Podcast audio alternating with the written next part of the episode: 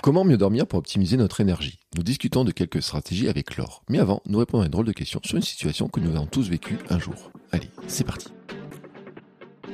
Bonjour, bonjour mes champions et mes champions, c'est Bertrand, bienvenue dans ce nouveau numéro de la Minute Perf. Chaque lundi, je propose désormais un nouveau rendez-vous pour vous aider à progresser et performer.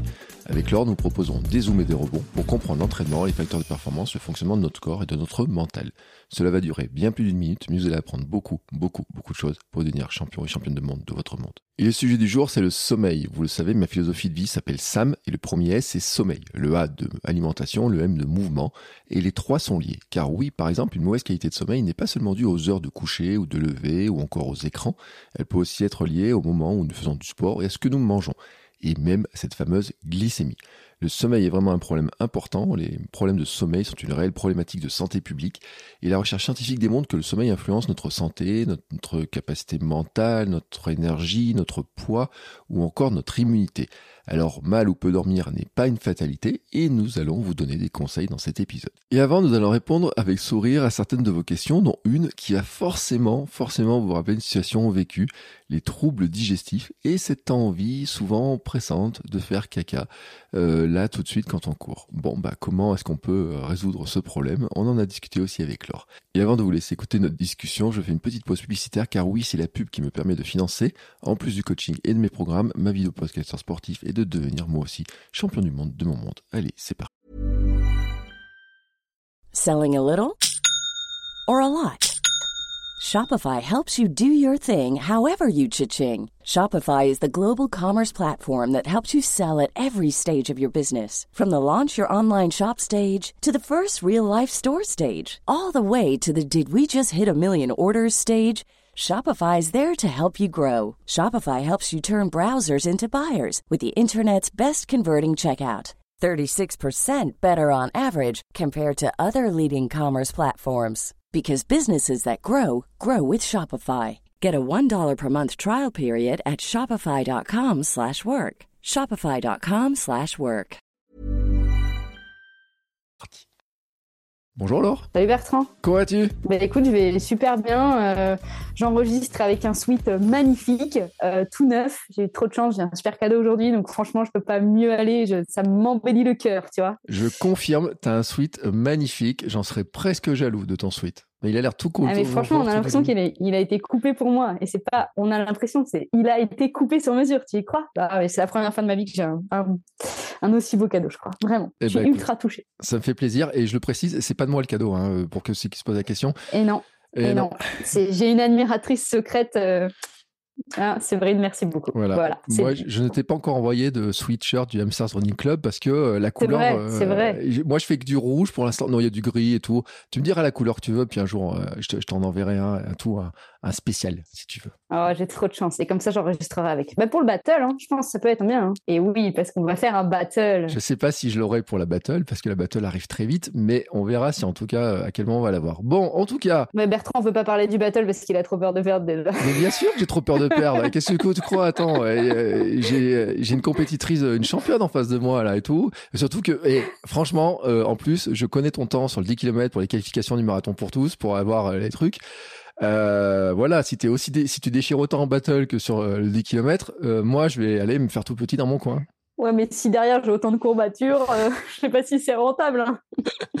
bon, on l'a pas dit. T'as pas mis la photo sur Instagram parce que la photo, euh, on a dit, on la garde, on la garde. T'étais vraiment pas bien. Par contre, chapeau, t'as réussi le défi, t'es rentré largement, t'as fait un super bon temps. Euh, je crois que le défi est terminé hein, au moment où, où l'épisode sera diffusé. Ah oui, si mardi, ouais. Ouais, il sera terminé. Donc j'espère que tous ceux qui voulaient le faire ont réussi à le faire. c'est un vrai sujet dont on parlera parce que je pense que ce défi a posé quelques soucis pour ceux qui voulaient le réaliser, pour ceux qui ont eu du mal à réaliser et pour les conséquences que ça a pu avoir pour ceux qui l'ont réalisé dont d'ailleurs toi, hein, on, a dit, bah, moi un petit peu moins. Non, je, je, suis pas je suis pas fracassée non plus. Et puis j'ai voulu trop jouer le jeu, j'ai voulu être trop joueuse.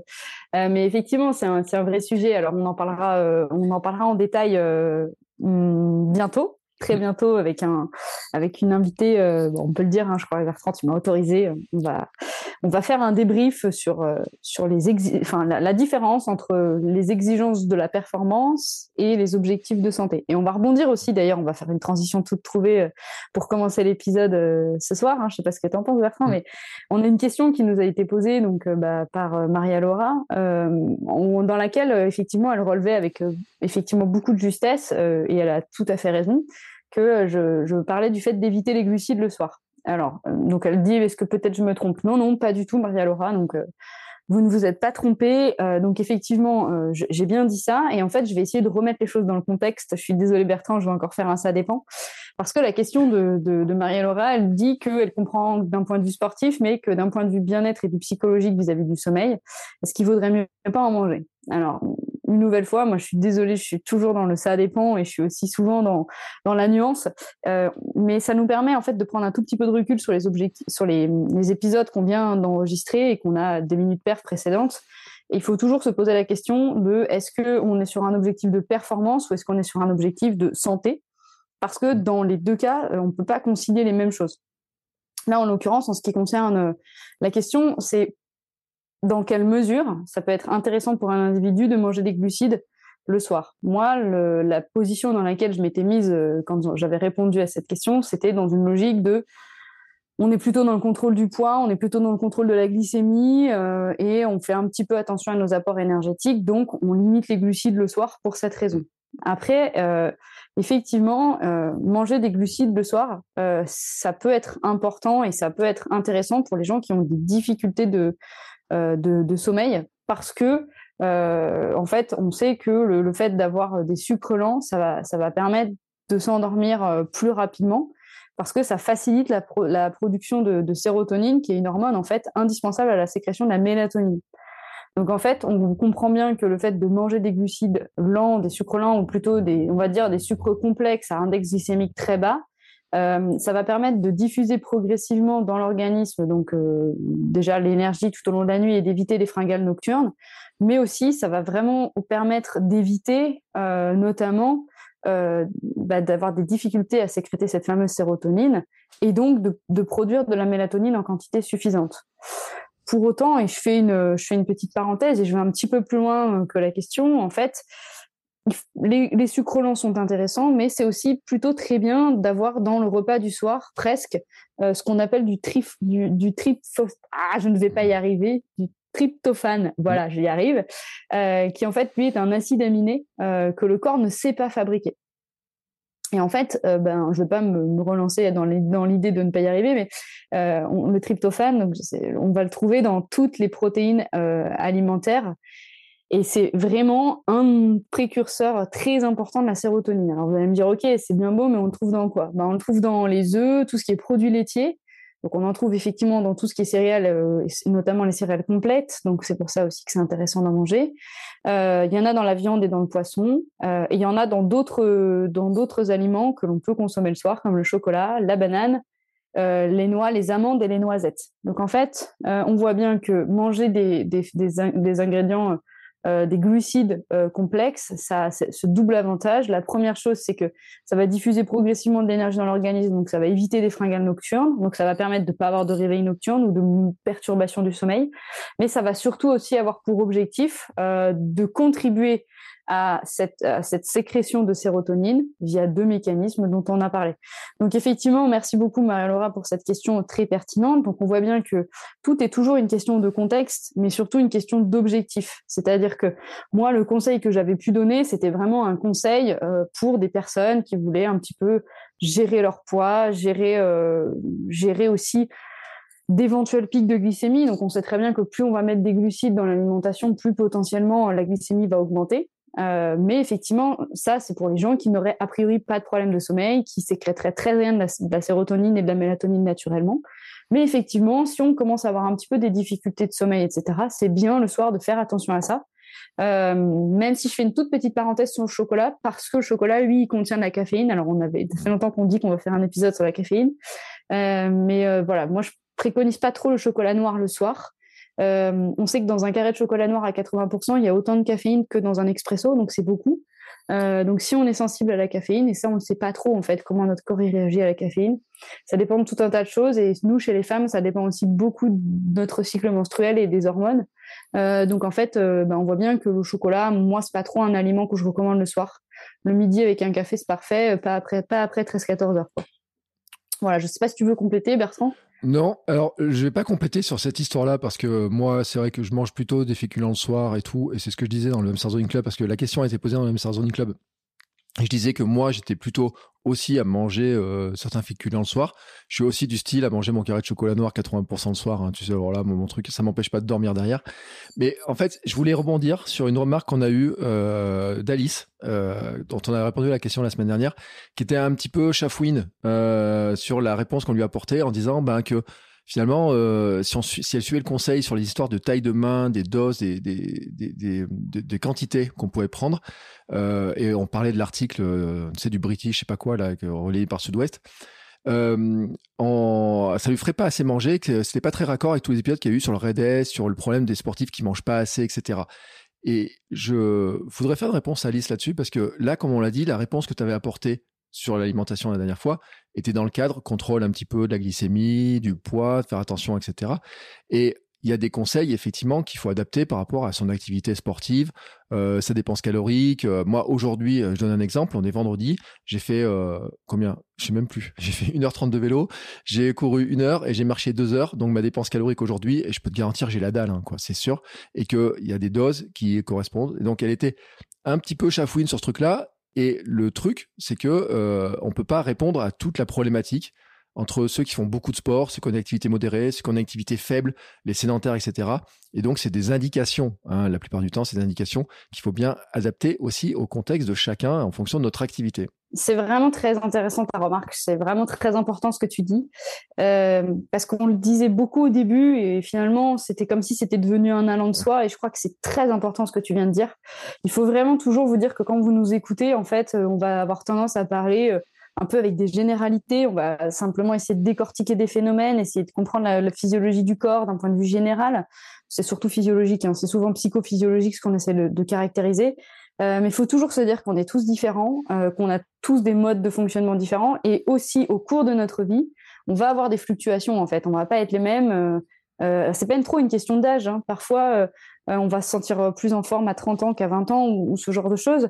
mais c'est vraiment qu'on a des fluctuations dans nos vies. Et, le meilleur conseil qu'on peut vous donner, ben, c'est d'effectivement soit venir vers nous en message privé, vers Bertrand, ben, qui relègue énormément d'informations. Et voilà, moi, je pense que ça peut être intéressant d'avoir ton avis. Euh, et puis, euh, de pas hésiter aussi, euh, voilà, à, prendre contact avec euh, quelqu'un qui peut vous suivre, qui peut individualiser tout ça, parce que une nouvelle fois, nous, notre rôle, c'est de d'apporter vraiment une généralité, une réponse un peu générale globale qui qui en fait l'idée de notre réponse c'est qu'elle convienne globalement à tout le monde mmh. c'est-à-dire que normalement, chacun doit s'y retrouver. C'est-à-dire qu'en fait, dans la réponse qu'on apporte, chacun peut y puiser quelque chose, au moins d'un point de vue global. Euh, après, c'est sûr que ça sera jamais aussi individualisé qu'un coaching euh, suivi, un accompagnement, et voilà. Et tu as raison, c'est très bien ce que, de, le rappeler, Bertrand, parce que c'est vrai qu'on a trop tendance à, à, se dire, bah oui, en fait, euh, c'est, fin, on, l'avait entériné cette histoire, et en fait, tu as raison. Donc c'était vraiment un truc important. Bon, ça, c'était un point. Alors, avant d'attaquer sur le sujet suivant, on a comme une autre question de Maria-Laura. Je, je, suis obligé d'en parler. Je suis obligé de la mettre, la question. Je, je suis désolé, Laure. Je suis vraiment obligé. Euh... Alors, Bertrand dit que je suis désolée parce que je trouve la question intéressante, euh, mais c'est compliqué. Alors, pour le coup, bah voilà, c'est un très bon rebond. À nouveau, mm. tu as été encore super bon comme d'hab. Euh, en fait, le truc, c'est qu'il y a des généralités. J'ai des, on a des réponses générales. Mm. Mais en fait, je crois qu'il y a aussi des réponses euh, à apporter à chacun. Je vais donner la question, parce que comme ça, et Maria Laura nous dit, euh, dans la rubrique des questions que tout le monde se pose mais que personne n'ose poser, et oui, elle a raison, ça fait partie des choses, et je t'ai demandé la semaine dernière, un petit peu exprès, de savoir finalement, euh, s'il y avait des questions bêtes, etc., tu me dis, non, pas de questions bêtes, on peut répondre à toutes les questions, etc. Je t'ai demandé ça ah, plusieurs fois dans la semaine. déjà celle-là? Je t'ai demandé plusieurs fois dans la semaine, en fait. Ah, je t'expliquerai. Ah, tu me je, je, vais t'expliquer. Ah ouais, Il y a une histoire, en fait. Et alors, ce que j'adore, c'est que je découvre tout en, direct. Moi, j'aime bien ça. On se parle, ça fait 15 jours, ça fait 15 jours que Maria Laura, elle a une question sur le sujet, qu'on la garde soigneusement et que je prépare le terrain. Bref. Je rêve. La question, c'est comme tout runner et runneuse. Ouais, ouais. Celle-là, elle va, elle va revenir, t'inquiète. Je sais, je sais, je sais, je suis un peu peu con sur, sur ce principe. Pose-nous ta question, Bertrand. Comme runner et runneuse, j'ai parfois des soucis digestifs, surtout sur des distances supérieures aux 10 km. Euh, mon sac d'hydratation contient toujours des mouchoirs et papier toilette, mais ma hantise, c'est d'oublier l'un et l'autre. Et puis, dans les périodes de beau temps, je reçois souvent en consultation, et il faut préciser qu'elle est gynécologue, Maria Laura, donc c'est un truc qui est important. Des randonneuses qui s'étant essuyées avec des feuilles d'arbre se retrouvent avec des irritations, éruptions, démangeaisons, vulvaires, pas piquées des hannetons. Alors, elle leur dit, ce qui est dit dans la question, de prendre des feuilles d'arbre qui sont assez hautes et pas euh, sur euh, le, le, sol, etc. Et en fait, en cherchant sur le net, elle a trouvé qu'il n'y a pas vraiment finalement d'autres conseils euh, que ça et que en fait elle se demandait s'il y avait des types d'arbres à privilégier d'autres à éviter. Alors bien sûr celle-là on peut pas répondre. C'est trop drôle. Et le livre on est, là on est dans de la question technique quand même hein. et le livre qu'elle mentionne dans la question c'est il y a un livre qui existe exactement sur Amazon et sur la Fnac vous pouvez aller même Nature et Découverte je l'ai vu c'est comment bien chier dans les bois ou un truc dans ce genre là mais non si, et ce livre existe vraiment existe vraiment. Alors l'idée en fait de pourquoi c'est que moi euh, et il y a eu des réactions dans le Hamster Zoning Club quand la question a été posée. Et Stéphane, euh, qui m'avait fait rigoler la semaine dernière avec cette question, euh, m'a dit franchement, dans la réalité, moi, je m'en fous un petit peu d'avoir le papier ou pas dans le truc. Quand ça a besoin de sortir, ça a besoin de sortir. Je pense quand même que on fait, il y a beaucoup de gens. Alors toi, peut-être pas. Moi, je fais partie des gens qui ont déjà eu des soucis sur les chemins avec ce problème de ventre. Que il y a plein de gens qui ont ce problème-là, que c'est un sujet qui arrête un petit peu tabou mais que moi j'ai vu, et je me rappelle au marathon de Paris, dans le bois de Boulogne, il y en avait qui allaient euh, au milieu des arbres et tout, alors qu'il restait 10 bornes à faire. Euh, je me rappelle sur, des, euh, sur un trail avoir eu extrêmement mal au ventre, le lendemain, etc. Il y a tout un tas de phénomènes. Donc je pense que c'est une vraie question qui se Alors, pose. j'ai pas dit que c'était pas une vraie question. Alors, moi, je pense qu'il y a deux choses. Je pense qu'il va vraiment qu'on fasse falloir qu'on fasse un épisode, et on en avait déjà parlé, mmh. mais en fait, on parle de trop de choses et on fait, on ne peut pas tout faire. Pour l'instant, on n'a pas hiérarchisé comme ça. Il faut qu'on fasse absolument un épisode sur les troubles intestinaux à l'effort. Ça, c'est une certitude. Comment on peut limiter les troubles intestinaux Il y a plein de choses aujourd'hui. On connaît plein de, on connaît plein de choses et il n'y a pas de problème là-dessus pour en discuter. Et au contraire, c'est top et c'est très intéressant. Et bien sûr, euh, bah, rien que sur le 10 km, euh, c'est vraiment une allure euh, très, très, très proche entre le seuil et la VMA. On. Ça se balade entre les deux. C'est une allure à laquelle les désordres gastriques, et je te l'ai tout de suite dit d'ailleurs quand je t'ai fait mon vocal après, après J'ai rigolé, j'ai rigolé. J'ai tout de suite dit, j'ai eu mal au ventre. Parce que j'avais la question genre stock. Je dis, mais en plus, ça me prépare ah ouais, le terrain. Mais c'était drôle. Non, mais... Il, il, me malmène. Il me malmène. Non, c'est ton baptême. On arrive bientôt proche du 21e épisode et tu sais que c'est un, un cap qui sera important. Je vais faire preuve d'adaptation. Attends, attends, j'ai ma réponse. J'ai ma réponse. Tu vas voir. Parce que tu as cru que tu allais me piéger. Je vais te voir. Vas voir.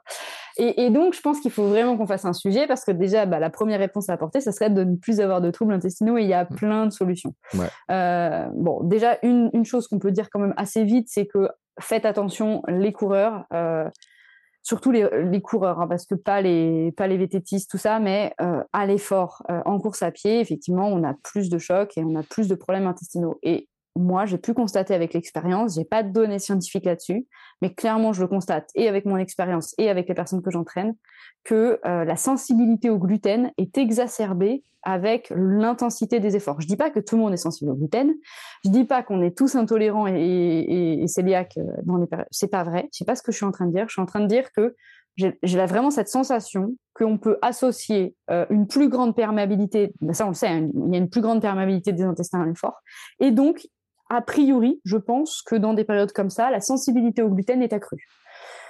Moi, je le vois, en prépa marathon, quand je suis en prépa marathon, je mets des grosses charges d'entraînement, euh, je, je, mange quasiment plus de gluten, mais plus du tout. Et donc, ça veut dire euh, sur le, le long terme, etc. Mais ça veut dire aussi sur les repas d'avant, essayer de faire attention euh, au gluten, bien sûr, mais aussi aux fibres. Les mmh. fibres sont l'ennemi numéro un euh, du coureur. Euh, parce que bah, c'est ça qui va non seulement irriter les intestins, accélérer le transit, euh, et donc il faut vraiment faire attention à ça. Donc sur des journées où on a des séances à intensité, etc., privilégier les fibres peut-être après la séance. Donc là, on est dans des solutions qui tentent de limiter ces inconforts euh, mmh. digestifs. On va pas rentrer dans plus de détails parce qu'on va faire un épisode. Maintenant, la question c'est, ok, je suis en train de courir et ça m'arrive c'est ce qui se passe. Effectivement, il y a des périodes, il y a des moments où c'est juste pas possible euh, de faire autrement. Et donc, euh, il... alors là, vous ne savez pas, mais vous avez Bertrand qui me regarde avec des yeux, comme si j'étais en face à une problématique. Bertrand, figure-toi que je suis très à l'aise avec le thème. Pipi, caca, prout, prout, il n'y a pas de problème. Je n'ai aucun souci là-dessus. Même moi, aucun je mets la princesse, comme je te dis. Voilà. Donc, euh, effectivement. En fait, je rigole parce que je pense à, à l'image d'un coureur que je connais Euh, et je te raconterai ça après, mais je, je le garde après parce que c'est un peu. Mais pour montrer que ça arrive à tout le monde en fait. Vraiment cette Ouais, histoire, ok. je, je raconterai ça. Mais ça arrive à tout le monde, moi. Sur le marathon, j'ai vu des, j'ai vu des gars s'arrêter et je pense qu'ils n'avaient pas forcément envie que ça leur arrive à ce moment-là. Mais peu importe. Donc, effectivement, dans la mesure du possible, en fait, ce qu'il faut faire, et je pense que c'est, c'est une rigueur. hein. Être, être coureur, c'est une rigueur. On part pas courir euh, sans, euh, bah déjà sans un sac d'hy- sa- sac d'hydratation l'été. On part pas courir sans ses baskets. On met bien tous des baskets. Donc, puisqu'on met bien tous des baskets, oui, bon, allez. On, s'habille, on met bien un short, voilà. Donc, dans le même temps qu'on met un short, ben, je pense que c'est pas euh, contraignant de se dire que on vérifie son matériel. Et quand on part faire des trails longs, on vérifie qu'on a euh, toujours une pompote ou un gel, euh, qu'on a toujours un peu d'eau. Quand on, on est rigoureux, c'est-à-dire qu'on est rigoureux et attentif à notre matériel, et donc on peut considérer qu'effectivement avoir des mouchoirs ou du papier toilette, ça fait partie entre guillemets du matériel de survie. Et, je pense que c'est déjà peut-être le premier conseil à donner, c'est-à-dire que simplement euh, faire un checking du matériel, euh, soit la veille, soit juste avant de partir courir, et que ça devienne un peu une, habitude. Alors, comment on la construit cette habitude? C'est très simple. On peut tout à fait simplement, si on est sujet à ce genre de, de désagrément, euh, se faire une petite to-do list au début sur un post-it ou sur euh, quelque chose que l'on garde. Et avant de, chaque, avant de partir euh, sur chaque footing, bah, on check la liste. Est-ce que j'ai bien tout? Est-ce que j'ai ma bonne pote? Et donc, est-ce que mes mouchoirs en, font partie? Et, c'est tout simple. L'avantage, c'est que ça pèse rien du tout, ça prend pas- quasiment pas de place. Euh, c'est pas comme si on devait partir avec un poids de 5 kilos en plus. Donc, c'est ça qui est bien, en fait. Donc, ça, ça me paraît euh, être la deuxième solution, euh, c'est-à-dire euh, la rigueur. Et moi, je crois beaucoup à la rigueur dans l'entraînement, je crois beaucoup à la rigueur dans le sport. De toute façon, le sport est rigoureux. Quand on va courir, c'est une décision délibérée, c'est une décision qu'on a choisie. C'est pas du tout un truc qu'on fait comme ça à la volée en se disant tiens, je vais courir. Donc, pour moi, ça fait partie du truc. Maintenant, on part encore dans l'hypothèse la plus extrême, mais on a bien vu qu'on avait, on, peut quand même un petit peu diminuer euh, les, risques de probabilité de ça. Effectivement, euh, effectivement, ça peut arriver. Alors, euh, bah, effectivement, je pense que déjà prendre des feuilles plutôt humides, plutôt grandes, euh, en hauteur, c'est mieux que si on prend des aiguilles de pin. Hein, faut être objectif. Là, chez moi, il n'y a que des aiguilles de pain. C'est ce que j'ai dit au Hamster Running Club. J'ai dit, moi, c'est un truc qui peut pas m'arriver parce que là où je cours, ma forêt que je traverse, c'est du pain. Alors, je peux pas le faire. Bon. Donc voilà. Après, moi, euh, je j'ai pas trop d'expérience là-dessus parce que, comme je le disais à Bertrand en off, je suis pas trop sujette euh, et j'ai de la chance là-dessus à ce genre de choses. Peut-être aussi parce que je mets en place en amont les bonnes choses. hein, Peut-être aussi. Euh, même si je suis quelqu'un qui mange beaucoup de fibres, donc ça pourrait entre guillemets m'arriver. Mais mais je pense que le, le- le quotidien, l'alimentation au quotidien, etc., fait que euh, les désordres gastriques sont limités en, en grande partie. Après, euh, alors là, je vais donner un autre conseil, peut-être euh, un peu. euh, on est dans une thématique, allons-y. Moi, je pense que malgré tout, le- la course ne fait qu'exacerber, mais c'est l'exacerbation de quelque chose qui est entre guillemets déjà présent. Mm. Et donc, je pense, le meilleur conseil que j'ai envie de donner, c'est avant d'aller faire un footing, en fait, faut pas hésiter à aller aux toilettes, même si on n'a pas envie. Parce que souvent, l'envie vient aux toilettes. Et ça, je l'ai constaté moins souvent. Euh, et il faut pas y aller deux minutes et se dire ah ça vient pas. Non, faut attendre un peu. Voilà, faut être faut être un peu patient, euh, prendre un bon bouquin, euh, prendre un bon podcast, mais ça peut crisper. Et puis se détendre. Et en fait, parfois, rien que le fait de prendre du temps, et ben en fait ça ça fonctionne. Euh, moi, je sais que voilà, euh, c'est drôle de parler de son expérience sur ce genre de choses, mais, euh, Mais- c'est une technique qui fonctionne. Voilà. Mais Euh, je l'applique aussi cette technique. Je vais te dire. Je, vais être tout à fait honnête avec ça, avec là-dessus. Bon, la question bien, a été drôle parce que c'est vrai qu'avec Marie Laura, on avait dit on va essayer de poser des questions qui sont un petit peu dans dans le style de la goutonnée, qui avait fait bien rigoler dans dans dans dans, dans l'histoire, mais je dois dire que la question sur la goutonnée a été un gros succès. Il y a eu beaucoup de gens qui ont réagi, qui ont donné leur tactique, leur technique, etc. Même nous entre nous. Maintenant, entre- à chaque fois a- qu'avec Bertrand on se fait un vocal, on dit la boutonnée, euh, le petit Ouais. crachat, voilà. Donc on a bien rigolé là-dessus. Je pense que fait partie des problèmes qu'ont beaucoup de gens, et etc. Moi, je sais que j'ai des tactiques, notamment le matin de cette histoire-là. Là, je le sais que maintenant, je sais anticiper et je sais les jours que ça peut arriver, en fait. Il y a un truc. Et effectivement, comme toi, euh, je dis, je vais faire une petite pause avant. Euh, moi, tous les matins, mon premier truc, c'est de boire un verre d'eau. Et je sais que généralement, dans le suivi, euh, si je pars dans les cinq minutes, ça va pas aller. Mais si je laisse un petit peu de temps, en général, ça va être réglé. Euh, mais même quand je vais voir le lever du soleil, etc. Voilà. Mais c'est vrai que la question, en fait, ça m'a fait rire parce que euh, ça fait partie des questions que personne n'ose poser, etc. Que, mais qui sont réelles, qui sont des vrais problèmes. Et je veux quand même rappeler un truc, c'est que les problèmes gastriques sont la plus grande cause d'abandon sur les Mm. ultras et sur les courses de Mm. longue durée. Parce qu'il y a Ouais. vraiment. euh, alors, il y a des gens qui vont se vider totalement. On avait fait un épisode sur l'ischémie dans Sport Nutrition avec Ouais, Vanessa Morales. Son guide Mm. avait failli mourir. Et c'était lié aussi à l'alimentation, au fait qu'il ait Mm. mangé euh, beaucoup, beaucoup, beaucoup et que bah, ça s'arrêtait de fonctionner, etc. On a tous connu les retours à la maison en catastrophe parce qu'à un moment donné, il faut que ça se vide. Donc, je pense que tout le monde l'a connu, mais c'est vrai pour vraiment montrer l'histoire que oui, on peut répondre à quasiment à toutes les questions. Et je te, alors, je te félicite parce que tu nous l'as fait avec euh, un niveau de haut la main. Franchement, là, sur le coup, euh, chapeau. Ah bah merci, c'est gentil Bertrand. Ah, mais- je t'avoue que, en fait, bon, pour tout vous avouer, Bertrand m'avait mis la question dans un script qu'on partage et je n'avais pas vu la question. Donc je l'ai découvert dix minutes avant l'épisode. Je lui ai dit, c'est une blague parce que Bertrand fait souvent des blagues. J'ai vraiment cru que c'était une blague de Bertrand. Bon. Jusqu'au dernier moment, je pensais qu'il allait me dire que c'était une blague. Surtout que Euh, juste avant, j'ai mis le conducteur de l'émission et dans le conducteur de l'émission, j'ai mis des smileys avec un bonhomme qui court, une salade, une douche, un lit, sommeil, dormir. pas compris ça. Et ben, Ouais, en fait, c'est ma routine. T'as pas compris? Ah, C'était je cours, je mange, je me lave, je dors, je baille, je dors, hop, le lendemain je me réveille, je recours et je recommence. Et c'était ma routine du jour en fait. Ah. Et les petits sourires à côté, c'est juste pour te faire marrer. Euh, voilà, c'est pour, pour le détail. Mais en fait, pourquoi? Ah ouais. Parce que comme on est dans le sommeil, et tu sais, c'est Sam en fait, je t'ai représenté Sam, le mouvement, l'alimentation, le sommeil. Eh, t'es super bon en transition là aujourd'hui. Le là. lien entre démon, tous là. les trucs, etc., tu vois. Olympique. J'ai essayé de te Ouais. mettre des, des, des choses, mais oui, je suis dans une forme olympique. J'ai pas, j'ai pas dormi. Alors, j'ai préparé un épisode sur le sommeil avec toi et j'ai dormi que 4h30 la nuit dernière. C'est vraiment catastrophique et on en parlera. Parce que, en fait, t'as pas dit à qui on faisait le débrief de l'épisode sur l'histoire, parce que je t'en ai parlé tout à l'heure. En disant qu'en période de préparation, le sommeil, j'y fais plus attention, mais que là, on est hors période de préparation, je prépare pas grand chose, que j'ai pris quelques largesses avec mon sommeil. Il faut le dire, j'ai enregistré un épisode de podcast l'autre jour, j'étais invité sur un podcast, ça a duré jusqu'à euh, minuit, et le lendemain, je démarre à 5h pour faire les vidéos du Running Club, je regarde mon truc, je dis, j'ai dormi 4h30. En termes de préparation, de, de sommeil, c'est pas assez. Je le sais, et on va en parler dans, dans cette histoire de sommeil, mais quand on est dans des préparations sportives, etc., c'est des choses auxquelles je fais beaucoup plus attention. Euh, C'est pour ça qu'il y avait ma petite routine qui était là-dedans. Mais vraiment, je, c'est un sujet qui est super important, le sommeil. Vous savez, moi, c'est base de ma philosophie. hein. C'est vraiment le, le truc Alors, c'était quoi l'idée de, de l'épisode? On pourrait peut-être le recontextualiser. Finalement, Ouais. là, on va faire euh, trois, peut-être quatre, parce qu'on finalement, on va peut-être pas avoir le temps de parler de l'activité physique. Mais l'objectif aujourd'hui, on ne sait pas où on va, mais l'objectif aujourd'hui, c'est de, de démontrer. Non, mais euh, quand je vois comment on est bavard tout le temps en ce moment, c'est la cata, donc c'est bien quelque part. C'est de démontrer finalement dans quelle mesure les deux autres facteurs de SAM, donc euh, euh, le mouvement euh, et le sommeil, peuvent nous aider à avoir des niveaux d'énergie stables dans la journée. On a vu, vu dans les deux derniers épisodes comment l'alimentation pouvait nous permettre de moduler ces niveaux d'énergie et de retrouver une énergie un petit peu stable et, et plutôt positive. Euh, Aujourd'hui, le but, ça va être vraiment de parler bah, beaucoup du sommeil. On va aborder le sommeil de la nuit, bien sûr. On va essayer d'aborder aussi la question des micro-siestes, euh, de donner quelques petits conseils par rapport à ça. Et puis, euh, et puis, on va voir, bah, effectivement, on va essayer de raccrocher la question du sommeil euh, donc à cette énergie, mais aussi plus globalement à tout ce que le sommeil implique, tout ce qu'il faut faire un petit peu pour s'endormir. euh, et puis, euh, et puis euh, voilà.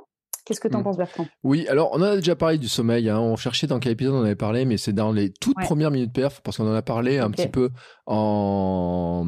Alors, on en a parlé dans l'épisode où je t'avais invité la première fois, et puis on en a parlé ensuite dans les premières minutes perf. Donc, c'est un sujet dont, franchement, on est... il faut en parler régulièrement parce que, et euh, tu, tu l'as mis dans les notes, etc. C'est vrai que on a une tendance à tous manquer de sommeil, et quand on lit les études et les livres, surtout les chercheurs nous annoncent un truc qui est important, c'est qu'on ne se rend pas compte que l'on manque de sommeil.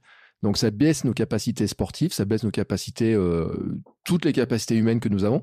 Et en fait, j'ai l'impression que nous sommes sous-performants. Alors après, à vérifier, mais tu vois, le sous-performant au sens global, ne serait-ce que parce qu'on s'en rend même pas compte qu'on manque de sommeil. Et que si du moment qu'on réglait un peu le sommeil, on pourrait se rendre compte que d'un coup, on est beaucoup mieux dans plein d'éléments de sa Alors, vie. moi, j'ai quelques stats de l'INSERM par rapport à ça, par rapport au Mm. manque de sommeil. Euh, Il y a un très bon article hein, sur lequel on a basé notre, euh, notre épisode du jour sur, de l'INSERM qui est fait là-dessus. Donc, euh, l'avantage de, de- des données publiques, moi je le dis toujours, hein, quand je dois, c'est un petit conseil que je donne au passage, mais quand je dois discriminer deux informations en nature de, de recherche, euh, quand je peux utiliser des données publiques, j'aime bien, euh, parce que bah, on sait que y a- globalement, il y a très souvent euh, pas de conflit d'intérêt. Enfin, je dis pas, mais ça peut arriver, mais voilà, du moins, il n'y a pas de conflit d'intérêt manifeste. Quoi. Donc, l'avantage, c'est que c'est des données qui sont extrêmement fiables, qui sont aussi issues d'une recherche continue avec des équipes qui, co- qui collaborent, donc c'est important de, le noter. L'INSERM, qu'est-ce qu'elle dit? Elle dit que ben, finalement, des nuits de moins de 6 heures, ça augmente le risque de diabète de type 2 de 28%. On va voir du coup qu'il y a un vrai lien entre glycémie-sommeil et sommeil-glycémie. on constate aussi que bah, chez les ados, un sommeil insuffisant, c'est corrélé à un plus petit volume de matière grise. Ça démontre bien le rôle du sommeil dans la capacité de structuration et de régénération des fonctions cérébrales. Et manquer de, sommeil, eh ben, on a 4% de risque de plus d'attraper un rhume ou des maladies immunitaires. Donc finalement, on voit bien que, comme tu le disais, hein, Bertrand, le, sommeil c'est la santé entre guillemets, c'est pas le travail c'est la santé. Euh, c'est bien, ça apaise au moins les tensions dans cette période de réforme. Euh, le sommeil c'est la santé. Nous, on est cool, on est pour le sommeil. Hein. Tout le monde est pour le sommeil, il y a pas de Nous, on a le ministère du euh, sommeil ici. Nous, on a le ministère du sommeil, et donc on va démontrer finalement bah, comment, on va essayer d'expliquer un petit peu comment on peut bien dormir, qu'est-ce qu'on mm. peut faire. mais peut-être qu'il faut revenir un tout petit peu à la question du, du sommeil, ce que ce qu'est le sommeil, pour qu'on comprenne un petit peu comment ça s'organise? Qu'est-ce que tu en penses, Bertrand? Qu'est-ce que c'est le sommeil? Oui, alors. bah, le sommeil, c'est tu fermes les yeux puis tu euh, t'attends que le lendemain se passe, non? Bah, C'est pas ça le sommeil Il y, a autre chose? Alors, déjà, il euh, va falloir qu'on distingue deux types de sommeil euh, le sommeil qui est lent et le sommeil qui est paradoxal. en fait, le sommeil lent, il est toujours suivi d'une phase de sommeil plus profond qui va durer une dizaine de minutes. Mmh. Donc en fait, on se rend compte que finalement, le sommeil lent, il occupe très très très peu euh, lent et profond, il occupe que très peu du temps total de sommeil. Et en général, il occupe 16 à 20% du temps total de sommeil. Alors qu'on va avoir le sommeil paradoxal, euh, qui lui va occuper plutôt 20 à 25 euh, et enfin, on va avoir euh, le sommeil euh, léger qui va occuper 45 à 55% mmh. C'est pour ça qu'il y a des personnes qui pensent vraiment ne pas bien dormir, qui sont mmh. persuadées qu'elles n'ont pas dormi. En fait, c'est juste parce que elles ont un prorata de, de sommeil de sommeil léger mmh. très important. Et je peux te faire une remarque dessus? Le sommeil paradoxal. Ceux qui ont des montres connectées. Alors ouais, c'est une très bonne remarque, j'allais y venir eh après. Ben, les montres sommeil connectées montrent souvent des sommeils légers et tout, et qui des fois ont... Jamais de sommeil profond bah, Est-ce que tu as du sommeil profond, toi? J'en ai un petit peu, mais vraiment en apparence. T'en as combien? Je, ne pas beaucoup. Je, peux pas dire, il y en a très très peu en général. Et ça trompe un peu, il hein. faut, faut, un peu se méfier. Mais c'est aussi normal d'avoir des chiffres légers en sommeil profond, parce que comme on vient de le dire, c'est pas la majorité. On peut pas avoir 100% de sommeil profond, c'est pas possible. Et parce que chaque phase de sommeil correspond en fait à des parties de fonctionnement du corps bien spécifiques. Et on a besoin de toutes les phases de sommeil. Donc on ne peut pas non plus dire que je veux que du profond, parce que ça ne marche mm. pas, ça ne marche pas. Mm. Et il y a une grosse trompe, enfin pas tromperie mais il faut bien analyser en fait ce que racontent les montres aussi. Hein, euh, mm. Je le dis.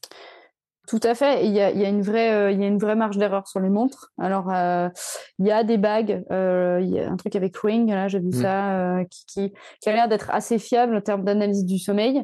Il y a le, truc Whoop aussi là que, je crois que Marine Leleu utilise, le bracelet Whoop. Mm.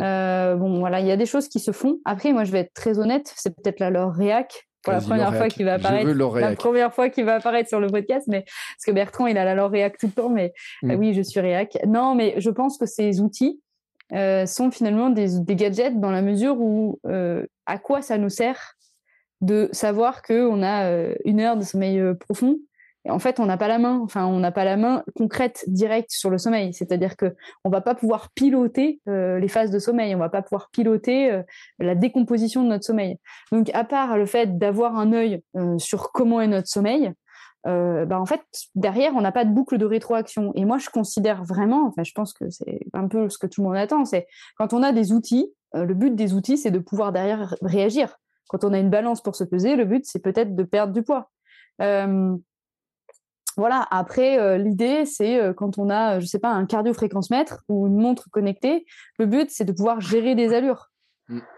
Donc, on comprend bien que euh, la question de, la mesure du sommeil, elle, n'est pas forcément intéressante. Et d'ailleurs, les montres, enfin, moi, je vois ma montre à partir du moment où je me souviens d'une nuit où j'ai fait quasiment une nuit blanche. Pourtant, j'étais assise toute la soirée parce que c'était une soirée. Mm. Ma montre, a cru que je dormais. Elle m'a bah fait des phases de sommeil. Bah Donc, on voit bien que même sur le temps total de sommeil, euh, bah, clairement, euh, c'est pas du tout, euh, c'est pas du tout révélateur, quoi.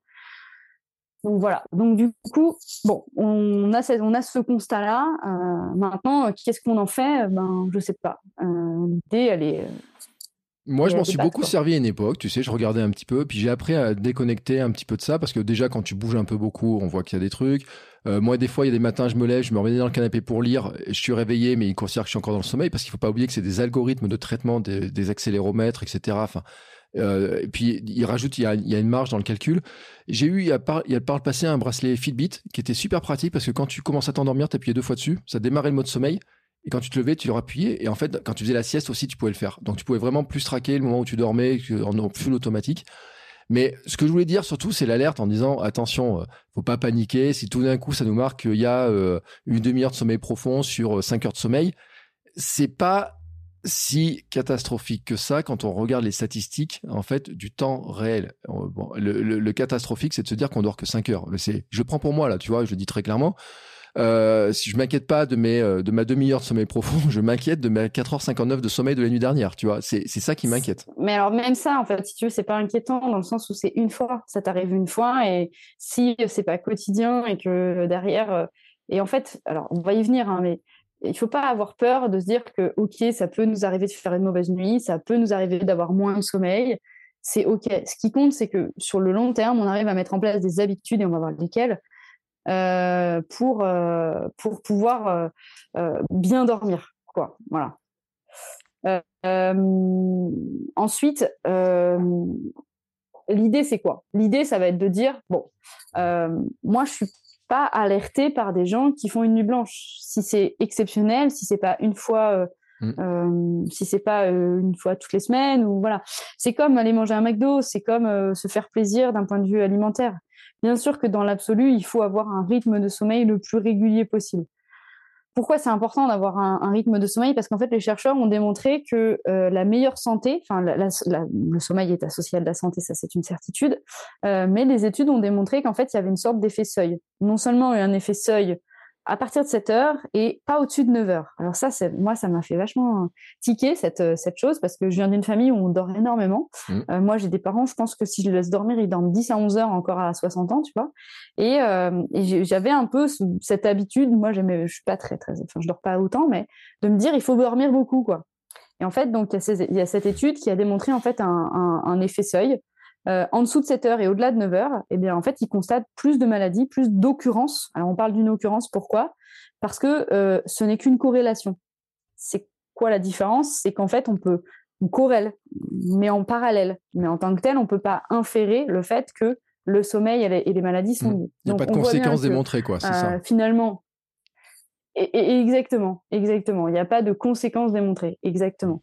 Donc en fait, euh, on voit juste qu'il y a des corrélations entre le sommeil et euh, la maladie euh, en dessous de 7 heures et au-delà de 9 heures. Mm. mais on, finalement, on ne peut pas dire qu'il y a forcément un lien de cause à effet. Ce sont des corrélations, on les, on les corrèle.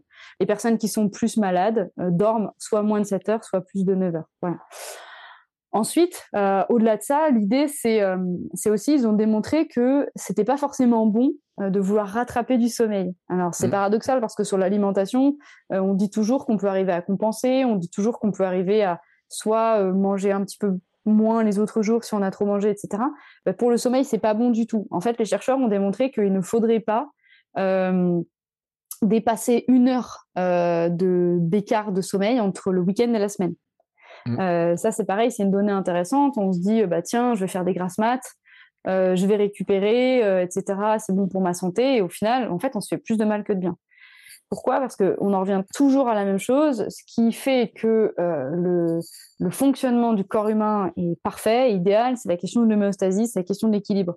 Et donc, je reviens toujours à la même chose. Voilà. Alors, je fais tout de suite une, une parenthèse parce que euh, on en parlera dans le battle, mais sans doute dans le battle, mais euh, ça me titille trop et ça, ça m'énerve trop. Euh, Laure Réac réapparaît, c'est Deux fois ce soir. Oh euh, non, non, ouais, non. En fait, je sur, sur Instagram, je suis un, un, compte. Je pense que je vais pas le citer. Hein, je le cite pas. Non, non, ne le euh, cite pas, parce que si c'est pour faire de la pub au compte auquel je pense, tu, peux ne pas le citer.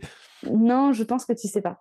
Euh, c'est quelqu'un qui se revendique naturopathe, euh, qui se revendique médecine comme ça, mm. médecine douce, qui fait du coaching d'ailleurs suivi. C'est ça mm. qui est fou, c'est ça qui est dingue. Qui a énormément d'abonnés sur Instagram et qui prône le fait de dormir 4 heures. il dit clairement, donc tu parles, on parle du même? Je ne connais euh, pas, mais j'en ai entendu parler, donc je peux pas dire le nom et on va pas citer le nom, mais je suis, euh, je suis contre ça. Malgré tout, attention. Et là, je veux vraiment mettre les gens en garde. Mmh. Euh, c'est, enfin pour moi, c'est de, l'éducation à la santé que de dire ça. C'est-à-dire mmh. que c'est, ça serait, ça serait manquer à notre tâche, Bertrand, que de ne pas prévenir les gens et de ne pas mettre en garde les gens.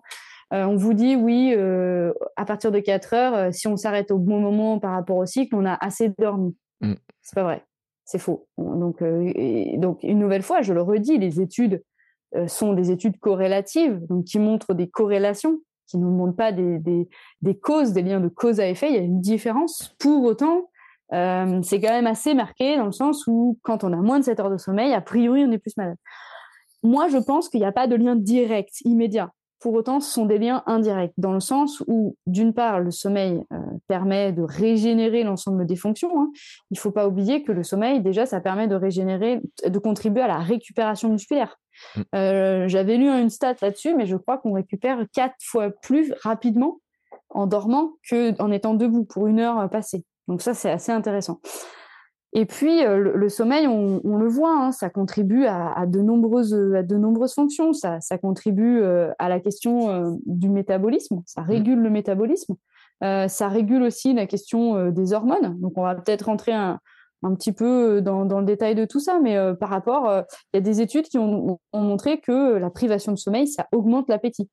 Pourquoi? Parce que en fait, ça, a une action directe sur la leptine, la gréline et, l'orexine, qui sont les trois hormones en fait qui interviennent dans la faim.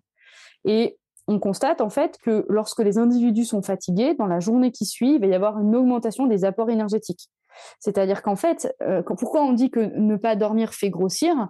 Euh, c'est pas parce que c'est ce que j'expliquais, c'est pas direct, c'est pas parce que je dors pas que je grossis, c'est pas ça. L'idée c'est que parce que je ne dors pas, je ne vais pas euh, bien moduler, mmh. enfin je vais pas produire les hormones en bonne quantité, et donc euh, potentiellement je vais avoir en fait des pulsions alimentaires et surtout des pulsions sucrées tout au long de la journée qui va suivre. De la même manière, en fait, ça a été, ça, il a été démontré que la diminution de la durée du sommeil va perturber le cycle circadien qui aussi lui-même régule des hormones comme le cortisol. Mmh. Et donc, finalement, euh, bah, moins on dort, plus on est stressé. Donc, c'est un cercle vicieux parce que déjà, au départ, quand on dort pas, c'est qu'on est stressé. Et moins on dort, moins on stresse. Plus on stresse. Donc, on voit bien qu'il y a vraiment des liens euh, quand même assez forts entre euh, le sommeil et, l'ensemble de, ces choses-là. maintenant, effectivement, donc globalement, qu'est-ce qu'il faut retenir de tout ce qu'on vient d'expliquer? Bah, Moi, je pense que ce qu'il faut retenir, c'est que le sommeil, c'est quelque chose de complexe. On va essayer de donner des conseils pour bien s'endormir, pour, bien réguler son sommeil. Euh, on voit bien qu'on n'a pas la main, on n'a pas le contrôle sur les différentes phases du sommeil, on n'a pas le contrôle sur euh, la structuration de notre sommeil, euh, la qualité de notre sommeil. On va voir qu'on va pouvoir mettre en place des indicateurs dans notre vie au quotidien pour le favoriser, mais en tant que tel, c'est pas un bouton sur lequel j'appuie. par contre, on a la main, et ça, ça c'est quelque chose. tu vas dire encore leur réac, mais que moi je dis euh, toujours, euh, je ne peux pas entendre les personnes qui me disent euh, j'ai pas assez de sommeil, je dors pas assez, j'ai pas le temps. Mais en fait, c'est, je suis pas d'accord parce que globalement, à part des personnes extrêmement rares, très peu nombreuses, qui vont terminer peut-être à 20h ou à 21h le soir, qui vont rentrer chez eux à peu près dans ces eaux-là, c'est quand même pas la majorité de la population, on est d'accord. Euh, bah, finalement, on voit bien que se coucher à 10h, 22h, 22h30, même 23h, mm. Allez, admettons, si on se couche à 23h, c'est peut-être deux heures après le fait d'être rentré, donc d'avoir mangé, etc. etc. 23h, il n'y a plus d'activité professionnelle. Hein. Euh, et puis faire des mails le, soir, ce n'est pas euh, forcément une bonne chose. Ouais, si t'as bien un petit bar en bas de chez toi, avec un petit restaurant, avec les serveurs, ils finissent à minuit, là, et tout, tu vois, dans ces zones-là. Puis, non, après, il y a, les, ceux qui ont trop vite. Voilà, il y a ceux qui sont trop vite, en, décalé, etc. On en parlera parce que on, les cite pas dedans, en fait. Voilà. Mais on parle, voilà, on parle des gens, entre guillemets, qui ont un rythme de travail normal. Même le serveur. On va dire qui finit à minuit. Voilà. Le serveur qui finit à minuit, il reprend à 10 heures le lendemain. Mm. C'est rare que les, les, les, bars ouvrent à 8 heures. Enfin, tu vois. Ah, dans ta euh, rue, enfin, dans ta rue, non, je sais pas s'il y a de bar, mais à Vichy, à 8 h euh, je te garantis. Dans ma rue, il n'y a pas ça. Il y a d'autres choses dans ma rue. Euh, non, donc, du coup, l'idée, c'est quand même de se dire que pour une personne normale, Bertrand me fait rigoler ce soir. Pour une personne normale, on peut considérer qu'à 23 h c'est tout à fait possible d'être endormi. Et pareil, une personne, entre guillemets, qui a un rythme normal, à 6 heures, se réveiller rien qu'à 6 heures, c'est déjà très tôt. Hein. C'est mm. déjà très tôt. Bon, euh, ben là, on a dormi 7 heures. Et mm. on est dans la fourchette basse de ce que le, de ce que l'INSERM préconise et de ce que l'OMS préconise. Donc on est OK. Et, je pense que ça, c'est important, en fait, d'avoir euh, rien que cette structuration-là. Donc moi, c'est ce que je veux dire, et je vais le dire aussi pour la glycémie, je vais en parler. On n'est on n'est pas responsable de notre heure de lever. parce qu'effectivement, on a des contraintes souvent de travail plutôt le matin. On doit aller au travail à telle heure, on doit lever les enfants, on doit préparer les enfants, ok. Mais par contre, on est responsable de notre heure de coucher. Et en fait, souvent, euh, c'est parce qu'on n'en a pas envie. C'est parce qu'on fait d'autres choses. C'est parce qu'on accepte dans notre vie de faire autre chose. Mais on peut tout à fait accepter de changer le cours de notre vie et de changer le cours des choses. Euh, voilà. Donc moi, le, conseil que je recommande, c'est vraiment de, travailler sur son heure d'endormissement. Euh, travailler sur son heure d'endormissement, c'est accepter l'idée que voilà, on a une heure de coucher et on se couche. Ensuite, euh, autre chose, on a parlé de la glycémie la semaine dernière. Donc là, je vais faire le lien entre un mauvais sommeil, parce que oui, il y a un très très fort lien entre le mauvais sommeil et la glycémie. Donc ça fait aussi le lien avec la question de, tout à l'heure. Il y a des études euh, qui démontrent en fait euh, de manière très corrélative, pour le coup très très marquée. En fait, on a mis des capteurs de glycémie à des gens et on s'est rendu compte qu'en fait, plus la, variabilité de la glycémie était grande sur la journée, donc, ça veut dire plus les gens avaient des pics de glycémie importants. Donc, ça veut mmh. dire quoi? Ça veut dire qu'on montait très haut et on descendait très bas. Et, et aussi régulièrement, souvent dans la journée. Mmh. Donc, on peut penser à des gens qui vont peut-être grignoter et grignoter sucré notamment. Eh bien, euh, on constate que euh, ces personnes qui ont une grande variabilité de la glycémie, c'est ce qu'on appelle simplement la variabilité de la glycémie, euh, ont plus de probabilité de faire ce qu'on appelle des hypoglycémies nocturnes.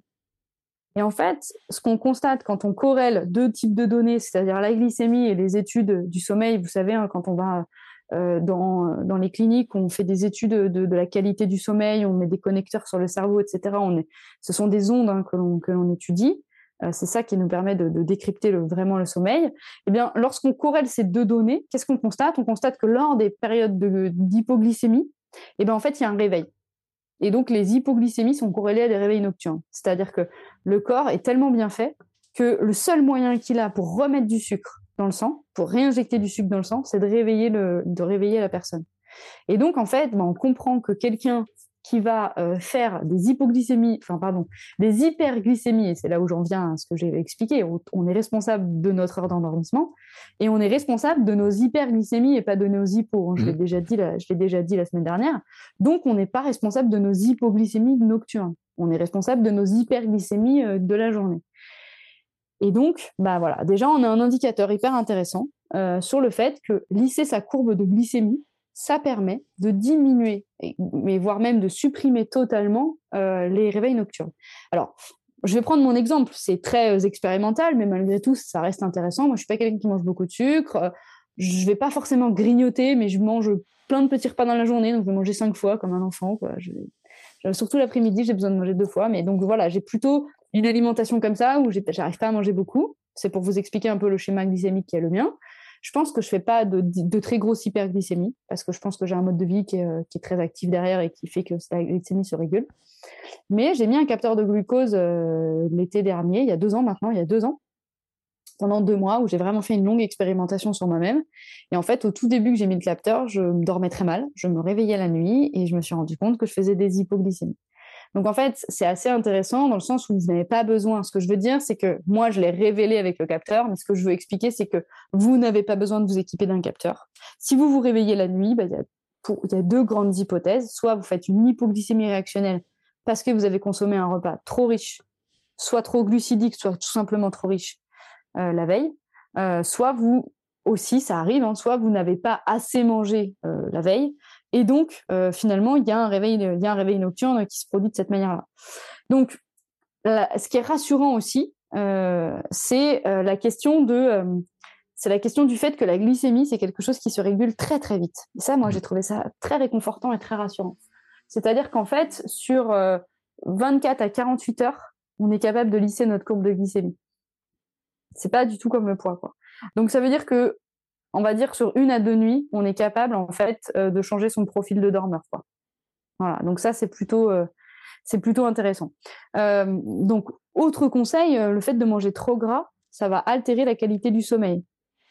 donc en fait, quand on mange trop gras, ça va stimuler l'éveil parce que ça, hum, stimule une hormone, hein, l'orexine dont j'ai parlé tout à l'heure. Dans le, dans le gras, ça va stimuler la production d'orexine.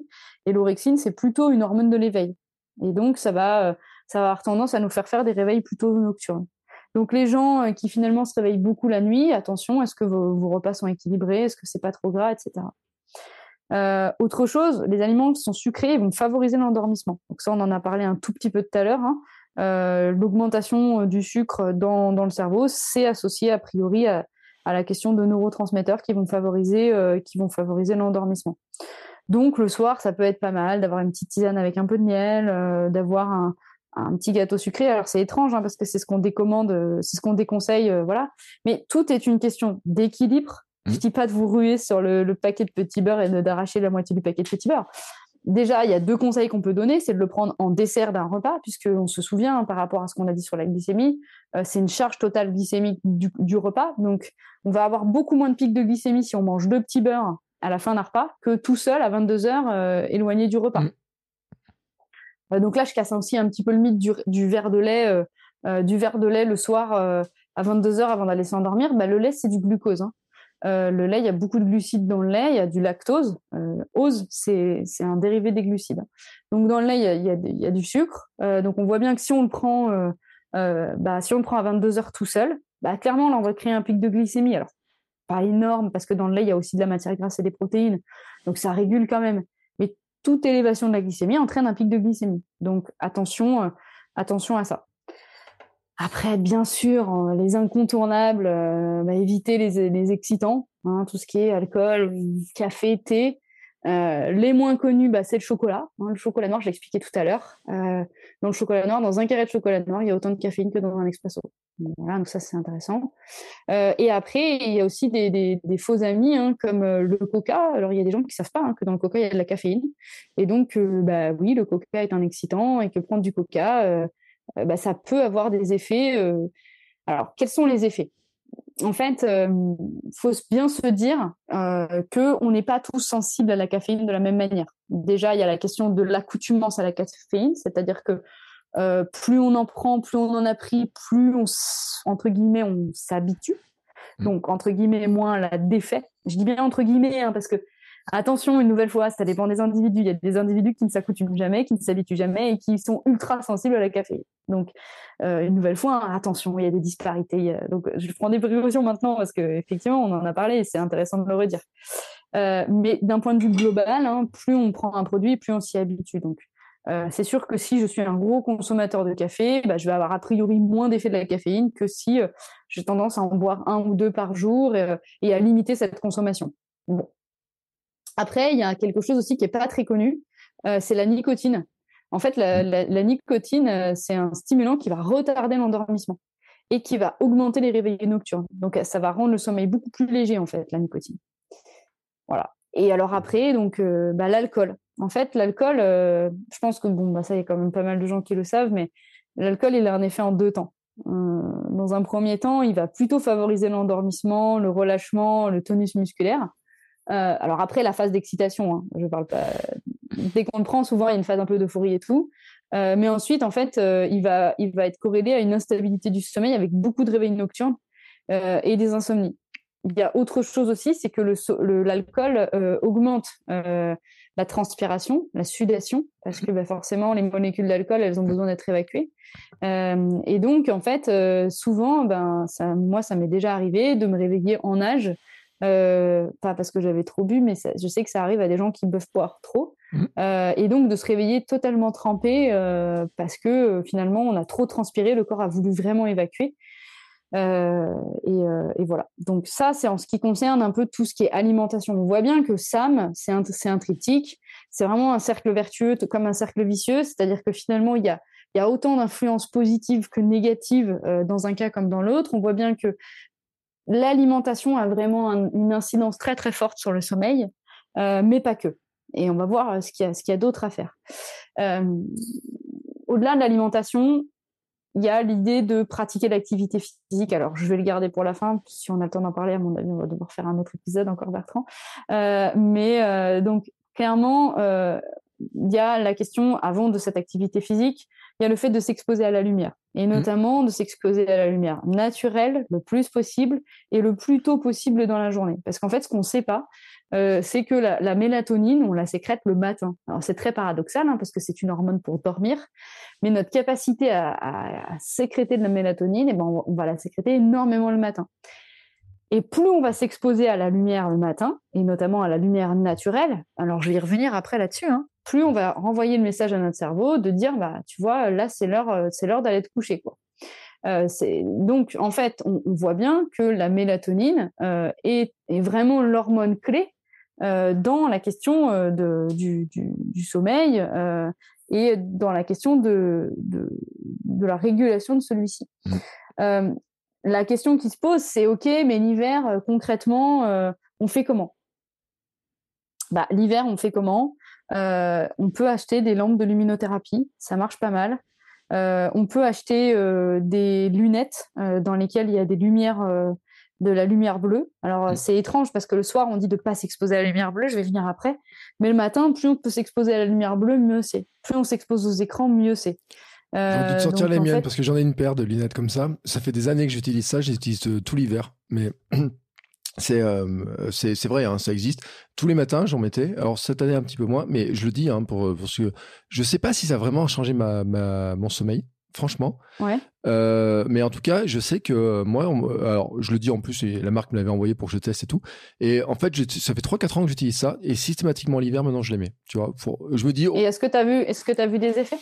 Bah, c'est difficile en fait de voir vraiment l'effet. Je pense que ce qu'il y a vraiment, mais après maintenant je passe du temps dehors. Enfin aujourd'hui, je, le répète, j'ai passé 4 à 5 heures dehors dans ma journée. On est vendredi. Mmh. Euh, entre aller amener euh, ma fille à l'école, courir derrière, faire de la coaching en marchant, euh, courir, faire du vélo, etc.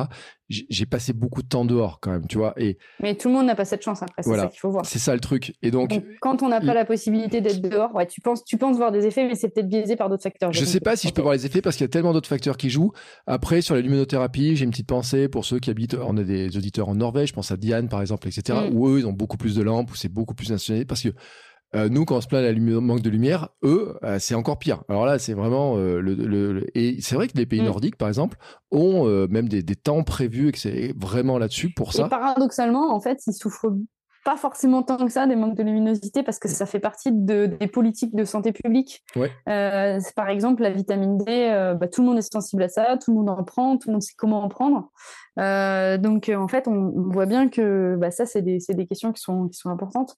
Alors, pour favoriser le, sommeil, euh, il y a aussi là, ce, qui est, ce qui est très important. Donc, la vitamine D contribue, euh, contribue au sommeil. Hein. donc, ça, c'est important. Euh, je rappelle, la vitamine D, c'est une vitamine qui est liposoluble, c'est-à-dire qu'elle se dissout dans un corps gras. Ça veut dire que pour pouvoir l'assimiler dans notre corps, il faut qu'elle soit transportée par du gras.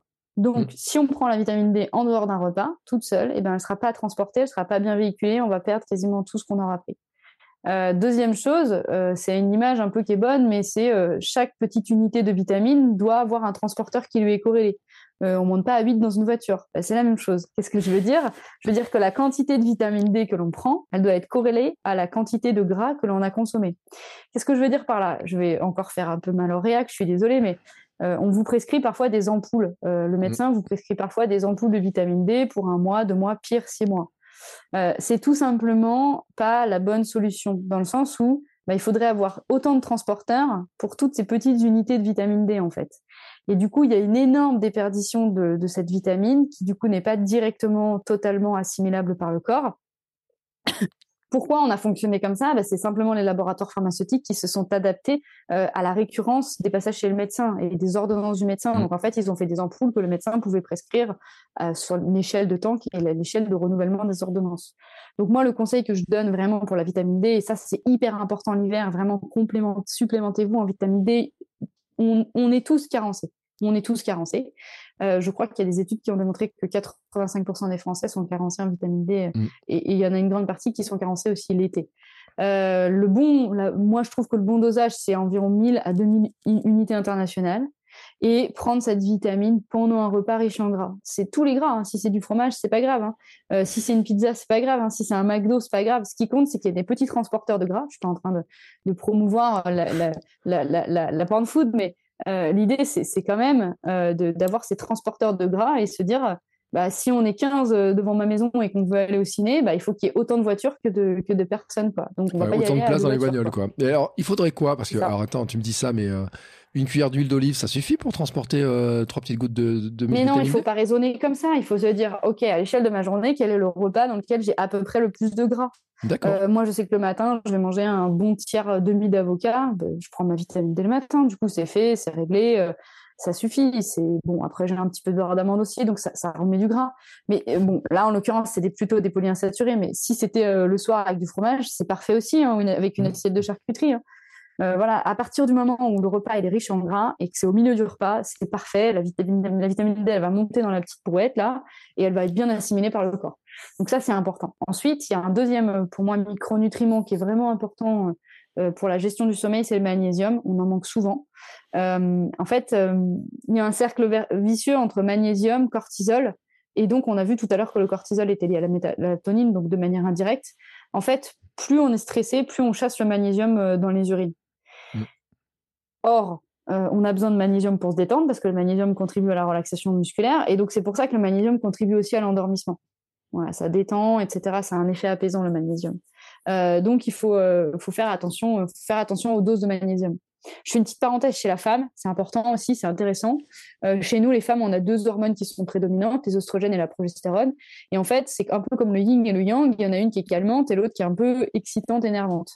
et ben en fait, souvent, quand on a des syndromes prémenstruels, notamment des syndromes prémenstruels aigus qui commencent très très tôt avant les règles, une dizaine de jours. Il y a des femmes chez qui ça arrive.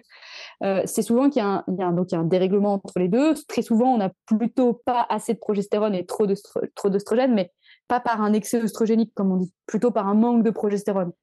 Donc n'hésitez pas à en parler à votre médecin, à votre gynécologue, euh, qui euh, vous prescrira un complément en, progestérone, parce que la progestérone est une hormone qui calme, qui apaise et qui fait dormir. Et donc, parfois, il y a des femmes qui souffrent euh, de, problèmes de sommeil, surtout l'hiver, parce que là, je mène un peu ma petite enquête là-dessus, c'est un, sujet qui me passionne, mais j'ai cette, intuition de chercheur, alors là, c'est encore le début de, la recherche, mais c'est une intuition de chercheur, qu'il existe un lien entre la vitamine D, la luminosité et euh, les dérèglements hormonaux. J'ai vraiment cette sensation qu'il y a plein de femmes qui ont plus de dérèglements hormonaux l'hiver, mmh. donc il y aurait un lien très important entre tout ça. Euh, donc, ben, faites, attention à ça. N'hésitez pas à vous faire prescrire un petit peu de, progestérone pour calmer, apaiser et éviter ces insomnies euh, qui sont souvent des insomnies euh, et qui souvent sont aussi corrélées à des dépressions hivernales, par exemple. Donc, on voit bien que tout est un petit peu lié, tout est un petit peu comme ça corrélé et on voit bien que bah, la lumière, le soleil sont des éléments indispensables à notre vie. Et donc, c'est pour ça qu'effectivement, quand tu as la chance, et j'ai aussi cette chance cette année, de pouvoir être beaucoup dehors et de pouvoir beaucoup profiter de la lumière naturelle, c'est précieux, il faut y penser. La luminothérapie, c'est intéressant. Si on ne peut pas être dehors, faire euh, rien que 20 à 30. Alors, ça dépend de, l'intensité de la lumière. Hein. Là, je vous renvoie vers, euh, vers la fabrication, enfin, vers votre, votre lampe de luminothérapie. Tout est écrit en général. Euh, si vous mettez votre lampe à tant de puissance, il faut tenir 20 minutes. Après, c'est contraignant, il faut que ça soit proche, etc. Mais faites-le franchement, ça, soulage bien et ça aide bien, de, ça aide bien le sommeil.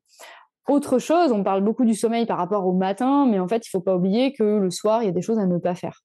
Euh, par exemple, le fait de faire une activité physique. Alors ça, on en avait parlé. Hein. Euh, je me souviens très bien de cette affaire qu'il fallait privilégier les activités physiques. Euh, alors le matin pour une bonne énergie, mais par rapport au sommeil, ce qui était neutre, c'était matin ou 14-16 mmh. heures. Et je me souviens que ce qui était bien pour l'endormissement, c'était 12-14 euh, heures, il me semble. Et on avait évoqué l'idée que l'activité physique le soir, c'était plus un excitant qu'autre chose. Donc attention, euh, si vous avez des problèmes de sommeil, euh, moi, je ne vous recommande pas du tout de faire l'activité physique le soir. Alors après, c'est toujours cette histoire d'équilibre, mais à ce mmh. moment-là, ben, c'est ce qu'on disait, il faut, faut, vous faire accompagner par quelqu'un qui va mettre en place un plan totalement individualisé pour vous et qui va, qui va vous suivre de près. Euh, autre chose, bien sûr, alors on en parle beaucoup, hein, mais euh, il y a de nouvelles données là-dessus sur la question des écrans et de la lumière bleue. Alors on dit, ne euh, faut pas s'exposer trop à la lumière bleue et tout. En fait, ça dépend de pas mal de facteurs. S'il y a pas, c'est pas blanc ou noir pour le coup. C'est pas il y a lumière bleue pas lumière bleue. Euh, par exemple, la lumière bleue d'une télé, ça renvoie beaucoup moins de luminosité de lumen que la lumière bleue d'un écran ou déjà d'un téléphone qu'on va avoir très près de l'œil ou même d'un ordinateur qu'on peut voilà. Donc bien sûr, passer en filtre de lumière bleue le soir dès que vous pouvez sur les écrans, ça c'est un bon conseil. Euh, parce que moi je trouve qu'une nouvelle fois c'est quand même très dur d'interdire aux gens, de leur dire, ah, de culpabiliser les gens et de leur dire, mais ne regardez pas vos téléphones, ne regardez pas la télé, ne regardez pas les écrans. C'est aussi un moment de détente, c'est aussi un moment où, qui est à nous, qui nous appartient. Si c'est un truc qui vous fait du bien le soir, euh, bah, d'être sur le téléphone, tranquille dans votre bulle, dans votre monde, parce que c'est ça que vous avez envie de faire, bah, il faut le faire. Après, il faut mettre en place des stratégies. Donc pour moi, il y a deux stratégies. La première, c'est d'avoir des lunettes anti-lumière bleu. Ça marche vraiment bien. Euh, ça coûte pas très cher. Euh, ça se porte, euh, c'est pas, c'est pas, c'est à la vue de tout le monde. Hein. Euh, et effectivement, retirer le filtre anti-lumière bleue sur le téléphone, et là, vous êtes totalement paré, et c'est vraiment très très bien.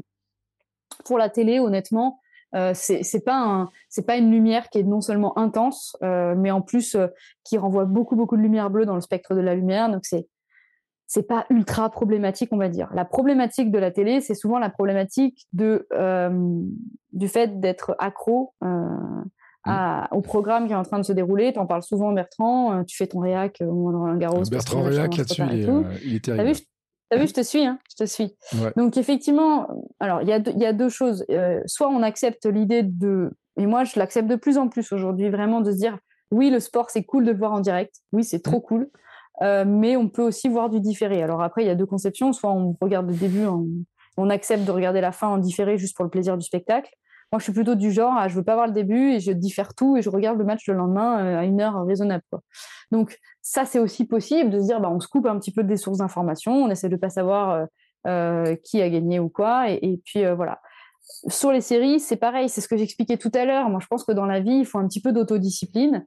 Il, faut savoir, c'est toujours une histoire de raison et de mesure. C'est-à-dire qu'en fait, oui, on aimerait tous passer notre vie à finir la série, à manger du chocolat et, à rester dans le canapé, parce que c'est finalement là où on fait le moins d'efforts. C'est, finalement là où entre guillemets on, est euh, on sort, on est dans notre zone de confort au final. Donc, qu'est-ce que ça veut dire? Bah, Ça veut dire que euh, on voit bien que euh, bah, le sommeil, c'est aussi lié à ça et la capacité à se raisonner, à, devenir raisonnable sur le temps d'endormissement, sur l'heure d'endormissement, bah, ça fait partie de ça. Il y a une étude qui a démontré que le fait de repasser sur de la lecture papier, juste mmh. avant de s'endormir, ça pouvait annuler les effets de la lumière bleue. Et effectivement, on peut le constater tous. Hein, euh, on a vu des écrans, on a, pu, on a vu la télé, on prend un bouquin et au bout de 10 minutes, on est plombé. Et en mmh. fait, c'est vrai qu'il y a vraiment un effet très fort du papier parce qu'en fait, apparemment, ça serait un... c'est tout est une histoire du spectre de la lumière. Alors là, ça nous renvoie à nos cours de, de, première et terminale en physique-chimie, mais euh, le, fil, le spectre de la lumière, c'est une histoire de nombre de couleurs. Hein, c'était, c'était ça. Et donc, a priori, le noir et blanc annulerait en fait les effets parce que la lumière, blanc, la lumière bleue dont on parle, c'est euh, mmh. celle qui possède entre guillemets le plus de lumière. D'ailleurs, nos mmh. écrans, ils sont pas, sont pas si complexes par hasard. Euh, mmh. donc, euh, donc voilà. Donc tout ça, c'est des petits conseils. Après, on peut aller dans des conseils un peu plus pro, un peu plus développement personnel, quand vraiment on arrive à pas à s'endormir et qu'on a des difficultés d'endormissement, euh, ben, il faut arriver à trouver en fait des mécanismes. Souvent, ça vient du fait que le cerveau ne s'arrête pas, que le cerveau n'est pas euh, n'est pas en capacité de se détendre et de lâcher prise. Euh, et donc, il y a deux solutions qui marchent plutôt pas mal. La première, en fait, c'est de se répéter euh, un, quelque chose plusieurs fois. Alors, ça va pas marcher du jour au lendemain. Ça te fait rire, Bertrand, mais ça va pas marcher du jour au lendemain. Je, vais dormir, je vais dormir. Non, mais ça peut être ça, ouais. Ça peut être, euh, je sais pas, une phrase qui nous plaît, n'importe laquelle. Euh, j'aime le chocolat, j'aime le chocolat. Le fait de simplement débrancher le cerveau. Alors, il faut éviter ça parce que ça va vous donner envie de bouffer du chocolat. Mais euh, non, mais l'idée, c'est de débrancher le cerveau sur la pensée dans laquelle on est en boucle. Mm. C'est simplement ça. Euh, mais cette phrase, elle est, cette, technique, elle fonctionne pas dès la première fois, mais c'est une construction, c'est un entraînement. C'est comme si je vous disais, bah, pour courir un 10 km, il faut faire de l'allure spécifique. Vous faites une séance à allure spécifique et vous me dites, bah ouais, mais j'ai pas mon allure cible. Bah ouais, forcément, il va falloir qu'on fasse plusieurs. Bah, c'est la même chose. Sur le sommeil, il faut s'entraîner à bien dormir. Euh, la deuxième technique qui marche aussi vraiment bien, en fait, c'est de se construire une image positive, une image mentale positive. Euh, ça veut dire quoi? Bah, Ça veut dire que dans votre quotidien ou même dans vos vacances ou dans votre vie, lorsque vous êtes dans un endroit qui vous plaît, dans lequel vous vous sentez bien, et eh ben en fait, l'idée, ça va être de mémoriser et de capter tout un tas de détails euh, de cet univers, euh, de le mémoriser, de, moi je dis, je le photographie avec mes yeux. Et le but, ça va être de le photographier avec vos, yeux, avec votre corps, avec les odeurs, avec la chaleur. Enfin, moi, c'est associé souvent à des, paysages de chaleur, euh, parce que ça permet de se détendre. Hein. Souvent, la chaleur, ça permet la relaxation. Et le but, c'est juste au moment du sommeil de replonger dans cette image et d'aller explorer tous les détails que vous avez mémorisés. Et en fait, à nouveau, bah, le cerveau, il va lâcher prise sur les pensées sur lesquelles on était et il va se focaliser euh, sur, ce, sur ce paysage. Voilà. Donc, moi, j'ai fait tour, Bertrand, de tout ce que j'avais à dire sur, euh, sur le sommeil. Et je te propose qu'on fasse vraiment un épisode sur l'activité physique parce que j'ai plein de mm. choses à raconter.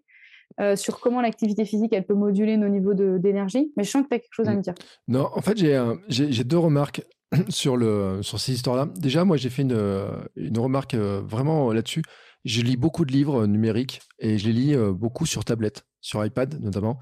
Et je me suis rendu compte d'un truc, c'est que quand je vais lire un livre, si je me couche et je veux lire un livre qui est sur iPad, systématiquement, je dors mal. Mais c'est systématique.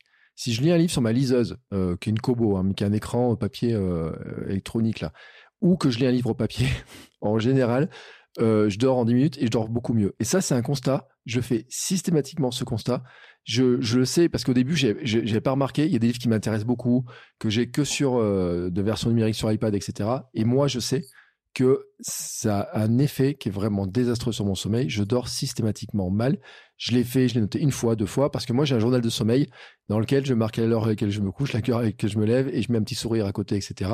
Et je sais systématiquement, je peux le repérer. Maintenant, je le repère et je marque même les réveils nocturnes. Le deuxième remarque que je voulais faire, ta technique de la visualisation, c'est une technique qu'on utilise avec ma fille à la maison. Euh, en fait, on l'a fait visualiser euh, une petite montagne là au-dessus où, euh, je vais courir, bah, celle où je vais courir tous les jours, hein, tu vois, et, juste au-dessus, et lui faire visualiser en fait le, de se balader là-haut. Et quand elle a du mal, parce que ma fille, elle est quand même très dans ses pensées et tout, elle a 5 ans, mais alors des fois elle nous sort des trucs à, à ce temps-là, et, elle n'arrivait pas à décrocher. Et en fait, à la fin de la visualisation, en général, elle s'est endormie. juste le fait de replonger là-dedans, ça la, ça la coupe de, de, des pensées. Et maintenant, elle a pris l'habitude d'avoir cette petite visualisation, etc. Et en général, euh, euh, ça calme vraiment les, problèmes de sommeil et ça s'améliore. Donc tu vois, euh, j'avais des, trucs effectivement que que je savais pas que tu allais en parler. En plus, tu vois, moi je, l'applique au quotidien, je me rends même plus compte parce que ça fait partie de mon quotidien d'avoir testé tout un tas de trucs, de voir qu'est-ce qui pouvait marcher, pas marcher, faire les constats, etc. Alors moi, par contre, il y a un truc. On est, je suis pas d'accord avec toi. On va lancer une, une petite petite polémique, tu vois, mais euh, il y a la polémique des petits euh, du beurre cacahuète, il y a la polémique contre les petits belins, etc. garde ça pour le battle. Garde ça, pour, le ça pour le battle, mais dans le battle, on va pouvoir mettre un autre truc, c'est le carré de chocolat. Moi, je suis désolé, je fais partie de la team carré de chocolat le soir, mais après. Oui, mais est-ce qu'il est, est, qu'il est à 80% je vais te dire un truc, en ce moment j'ai du 100% à la maison. Alors je vais te dire. Euh, oui, mais ça veut dire que t'es peut-être pas, es peut-être pas sensible à la caféine. Ouais, mais j'ai pris tellement de coca dans ma vie, tu vois, que la caféine n'a plus aucun effet sur moi. C'est ça. C'est ça. oh qu'est-ce qu'on peut raconter? Enfin, moi, enfin, après, je, je sais même pas si c'est une blague en fait. Non, mais c'est important qu'on remette de l'individualité, Bertrand, parce que à nouveau, les gens vont nous dire, d'un point de vue global, il y a la caféine dans le chocolat, point c'est factuel. Après, est-ce qu'on est sensible ou pas euh, mm. C'est une autre question. Bon, après, c'est un sujet, tu vois. On peut en parler, il y a beaucoup de sujets. Il y a un truc qu'on va garder pour l'épisode caféine, c'est euh, justement la power nap, euh, la sieste, à quel moment on prend le café, etc. Moi, j'ai fait des tests, franchement, je le dis. Mais ça, on va le garder parce qu'il faut vraiment qu'on fasse l'épisode sur la caféine. mais là... Tu m'en parleras avant parce que moi, ça m'intéresse, j'ai jamais testé. Donc, je veux bien tester avant aussi. Donc, je t'expliquerai le principe de la power vu, nap. je suis sympa. Et, et, tu me fais pas découvrir le truc au dernier moment, hein, non, monsieur Non, ce coup-là, non, promis. Et puis, promis, je te ferai pas des blagues pour le prochain épisode. N'hésitez pas quand même à envoyer vos questions pour le prochain épisode. Euh, euh, on parle de quoi la prochaine fois? Eh ben, On va parler de comment l'activité physique peut moduler notre niveau d'énergie au quotidien. Voilà. Et après, c'est la battle. Et après, c'est la battle. Ou alors, on fera la battle. Et Ou puis, alors, on fait d'abord la battle. Normalement, on doit d'abord faire la battle. Ça sera sans doute la battle. Bah oui, oui, on J'ai hâte de faire la battle. J'ai tellement hâte de faire la battle. Alors là, franchement, mais euh, et en plus, j'ai commencé à en parler. Pour info, on va quand même l'annoncer. La battle se fera en direct avec Bertrand. On enregistrera l'épisode ensemble. La première en, épisode en présentiel. Donc, normalement, la battle, ça va être Franchement, moi j'ai hâte. Le premier d'une longue série, hein. Le premier d'une longue série, il faut le dire. Balancer les questions de la battle. Euh, en tout cas, moi je, on en a plein, on en a plein parce qu'il y a la Laure Réac et le Bertrand Réac sont pas d'accord sur certaines choses. Sur ce, je pense que nous allons clôturer maintenant l'épisode. Laure, je te remercie. Je mets tous les liens pour te récupérer euh, tes informations, te récupérer, pardon, te suivre, te retrouver à droite à gauche. Euh, je Merci de me faire découvrir des questions toujours aussi intéressantes au dernier moment. Bah, Toujours aussi surprenante. Je te remercie. Celle-là, je la garderai bien de mémoire, je peux te dire. Hein. Il n'y a pas de question bête. Je sais, je suis un petit con. Non, il n'y a pas de question bête, mais il y a des questions quand même plus ou moins sensibles et difficiles auxquelles on doit répondre. Hein. voilà. Bah, Accessoirement. voilà, mais c'était une petite blague. Plus intime. Ouais, voilà. Allez, sur ce, nous clôturons pour aujourd'hui l'épisode. N'hésitez pas à nous envoyer des questions et toutes les questions que vous avez, on fera le tri. Et puis, on se retrouve bien sûr. Moi, je vous mets tous les liens dans les deux épisodes. Et puis, on se retrouve. Et franchement, on se retrouve dès mercredi pour le fameux épisode avec une invitée Ouais. dont tu n'as pas dit le nom, Prestige. mais un peu Ouais, prestige, sur laquelle après on Trop fait un rebond dessus pour expliquer ce qu'elle a dit. Parce que Laure a Et déjà oui, écouté on l'épisode, on, s'en- fera le rebond là-dessus. Et donc, dès On va avoir mercredi. deux épisodes avec moi la semaine prochaine. Non, dès cette semaine, dès mercredi, en fait, voilà. Et oui, c'est ça, c'est cette semaine, je suis perdue. Dans deux jours, pour ceux qui écoutent là le lundi, dès dans deux jours, vous aurez l'épisode, vous retrouverez Laure en réaction. Oh. D'abord moi avec l'invité et ensuite Laure avec moi. Voilà, ce sera ma journée. Et je le dis en plus parce qu'on commence en fait euh, 15 jours spécial femmes où j'ai que des invités féminines. Donc euh, voilà, et donc je suis très heureux d'avoir une femme toutes les semaines dans le podcast avec moi. Très je te remercie thématique. beaucoup Laure. Merci Bertrand, à toi. Je te dis à très vite. À la semaine prochaine. Au ciao revoir. ciao. Salut tout le monde.